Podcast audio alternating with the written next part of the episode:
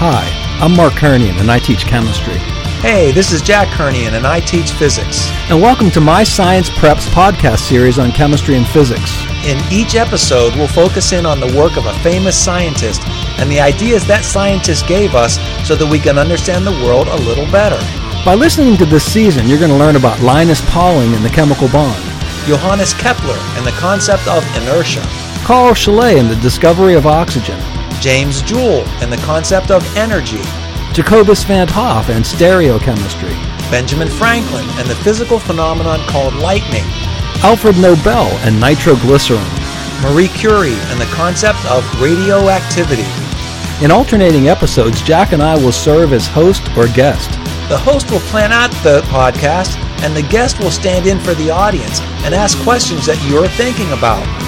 Our first season's eight episodes are now available at our website, myscience-prep.com, or wherever you get your podcasts.